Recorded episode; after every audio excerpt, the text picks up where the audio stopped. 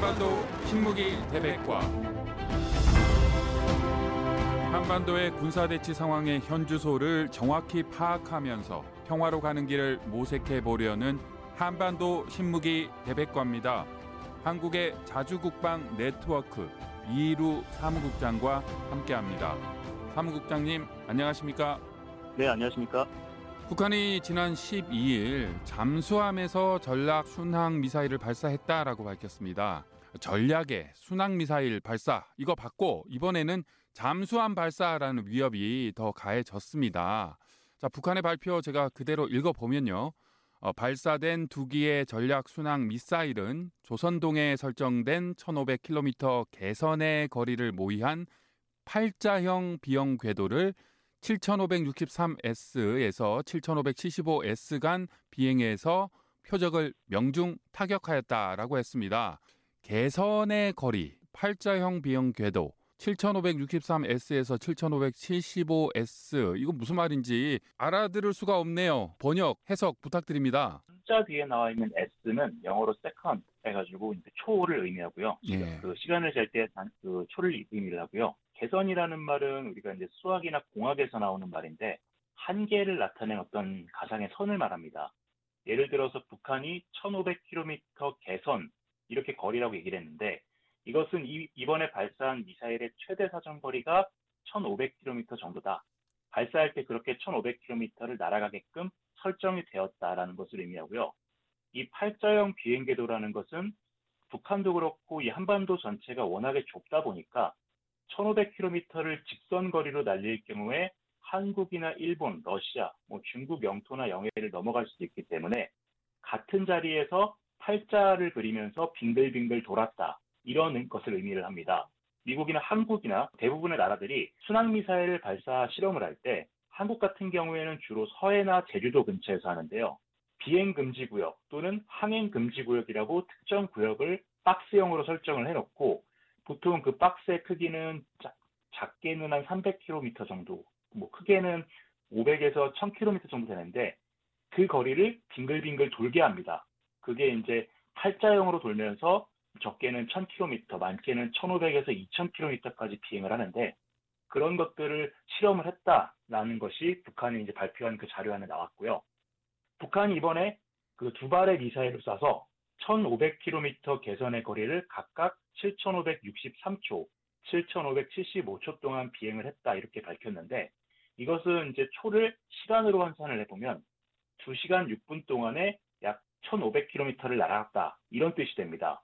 그렇다면은 이 미사일의 속도는 시속으로 따지면은 710km, 뭐 마하 미사일의 속도를 일반적으로 나타내는 마하 몇 이렇게 얘기할 때는 마하 0.58 정도의 속도가 나온다라는 것을 의미하는데요.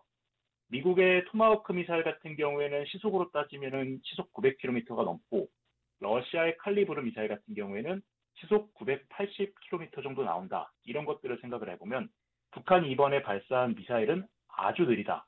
뭐 이렇게 볼 수 있습니다. 아주 느리다는 거는 북한이 고의적으로 느리게 했습니까? 아니면 아주 기술적으로 그렇게 빨리 보낼 수가 없다는 겁니까? 이것은 이 미사일의 엔진이 어떤 엔진인지를 확인을 해봐야 되는데 미사일에 사용되는 엔진은 터보팬이라는 엔진이 있고 터보제트라는 엔진이 있습니다. 뭐 로켓을 사용하는 엔진 것도 있는데 아마도 터보제트나 터보팬 둘 중에 한 가지를 사용했을 것으로 보이는데 속도가 느리다는 것은 그만큼 추력이 안 나온다. 즉 미사일의 엔진 기술이 떨어지기 때문에 일반적인 선진국의 순항 미사일보다 아주 속도가 느리게 나온다. 이렇게 해석할 수 있습니다. 문제는 잠수함에서 쐈기 때문에 위협적이다라고 하는데 잠수함에서 쏘는 중장거리 미사일 뭐 위협적이다라는 말 저도 많이 들었습니다. 뭐 탐지하기가 어렵다 등등. 좀 더 자세하게 설명해 주시죠. 왜 잠수함에서 쏘는 중장거리 미사일 그렇게 위협적입니까? 네, 일단 잠수함이라는 배는 물속에 한번 들어가면은 아무리 구식 잠수함이라고 하더라도 그것을 찾는 것이 매우 어렵습니다.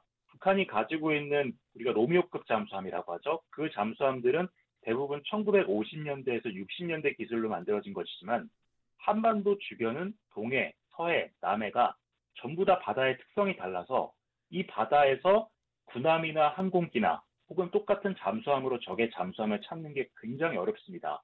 가령 기술적으로 조금만 들어가서 설명을 해보자면 동해 같은 경우에는 수괴, 물 숫자의 덩어리 괴자를 쓰는데 이 수괴라고 해서 같은 특성의 성질을 가진 일종의 물 덩어리들이 이제 각 지역별로 떠다닙니다.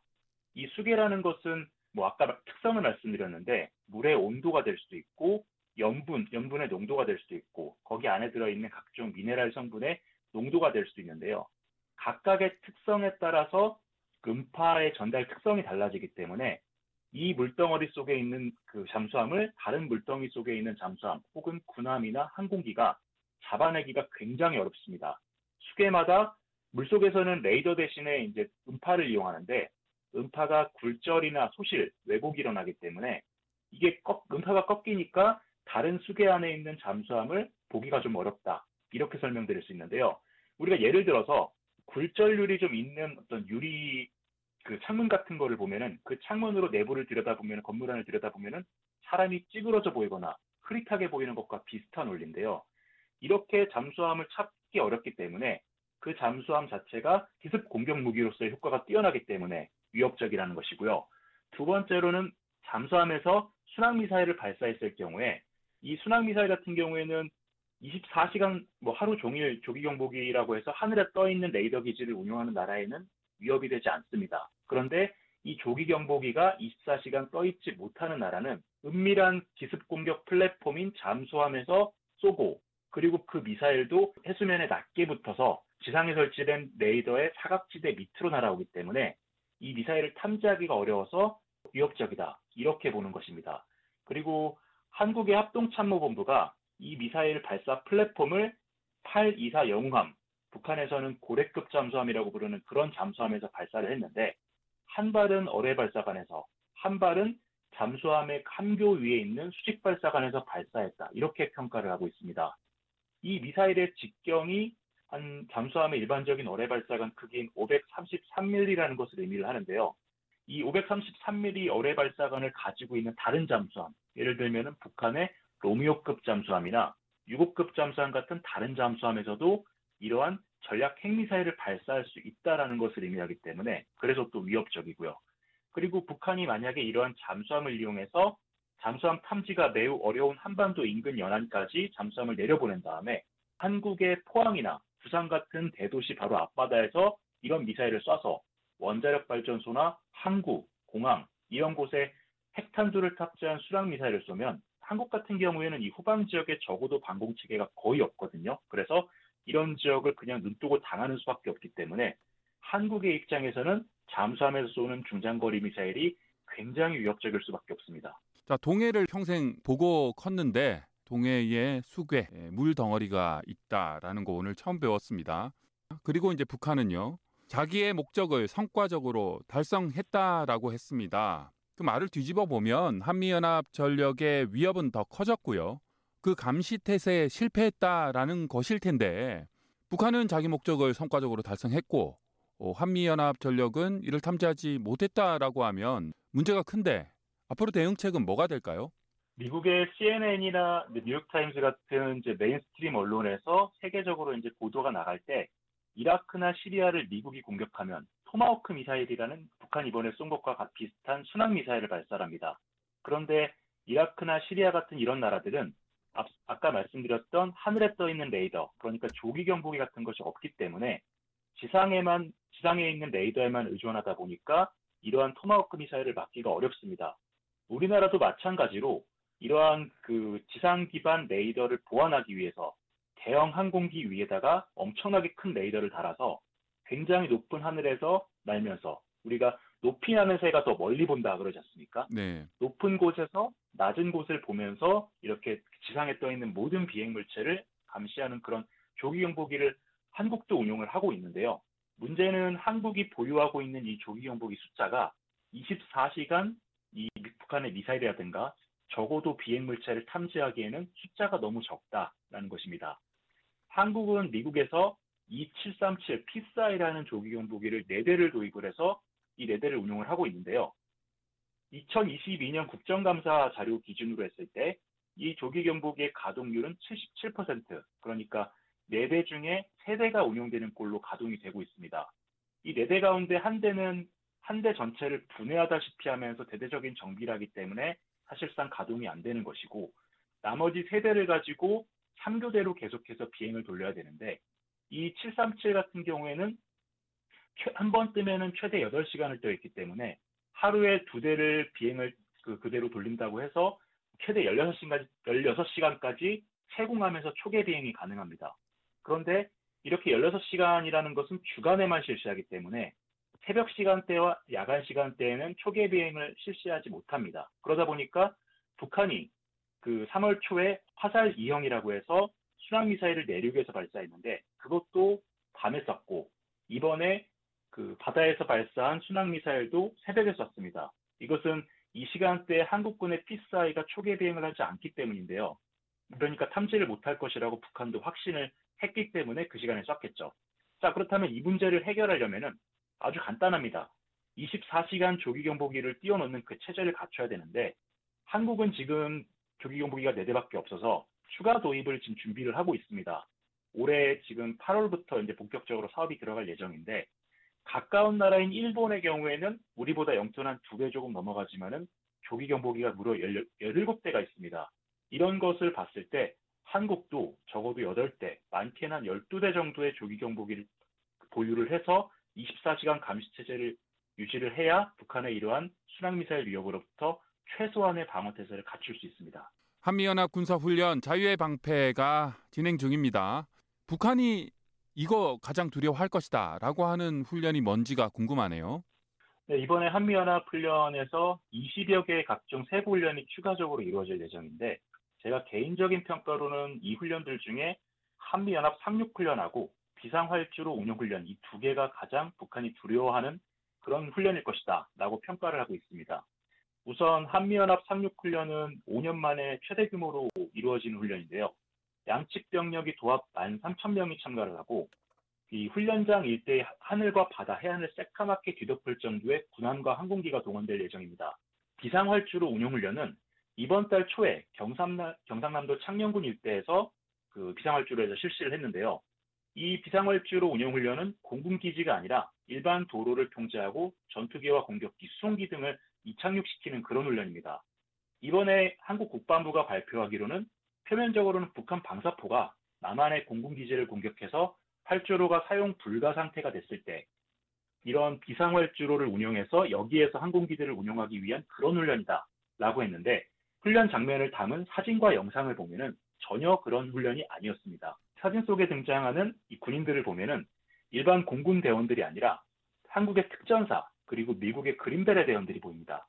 특수부대원들이 동원됐다라는 것인데 그리고 이 비상활주로에서 뜨고 내리는 항공기들을 보면 미국의 A-10 공격기, C-130 수송기, MC-130 특수전기가 있었고 한국 공군은 C-130하고 HH-47이라는 탐색 구조 헬기가 투입이 됐습니다.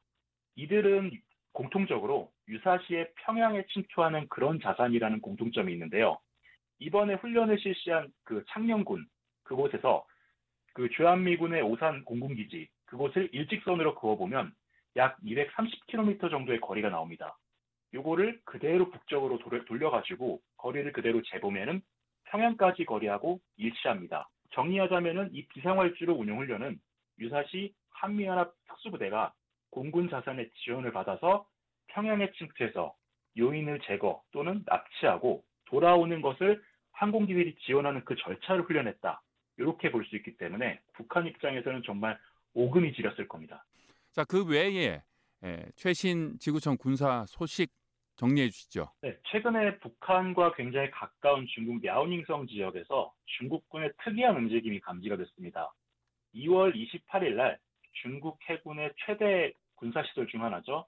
랴오닝성 다렌에 있는 다렌 조선소에서 중국 해군 최초의 항공모함 랴오닝함이 대대적인 개조공사에 들어갔습니다. 그런데 전문가들이 봤을 때 이 랴오닝함이 개조공사를 받았던 것이 2018년에서 2019년 불과 3년 반밖에 안 됐기 때문에 3년 반 만에 이렇게 또 개조 작업에 왜 들어가느냐 이런 궁금증을 좀 많이 가졌었는데요. 근데 이 개조 공사를 하는 사진들을 보니까 레이더 일부가 철거가 되고 안테나가 일부가 철거가 되고 갑판 전체를 갈아엎을 것 같은 그런 공사 준비 정황들이 좀 식별이 되고 있습니다. 그래서 현지 소식통들을 통해서 이 작업을 담당하고 있는 중국 선방 중국 선박 중공업 집단 중선중공이라고 하는데 이 중선중공 측에 확인을 해보니까 이번 공사를 통해서 연료 개통을 교체하고 비행 갑판을 교체하고 이런 작업들을 한다. 이런 답변을 받았습니다.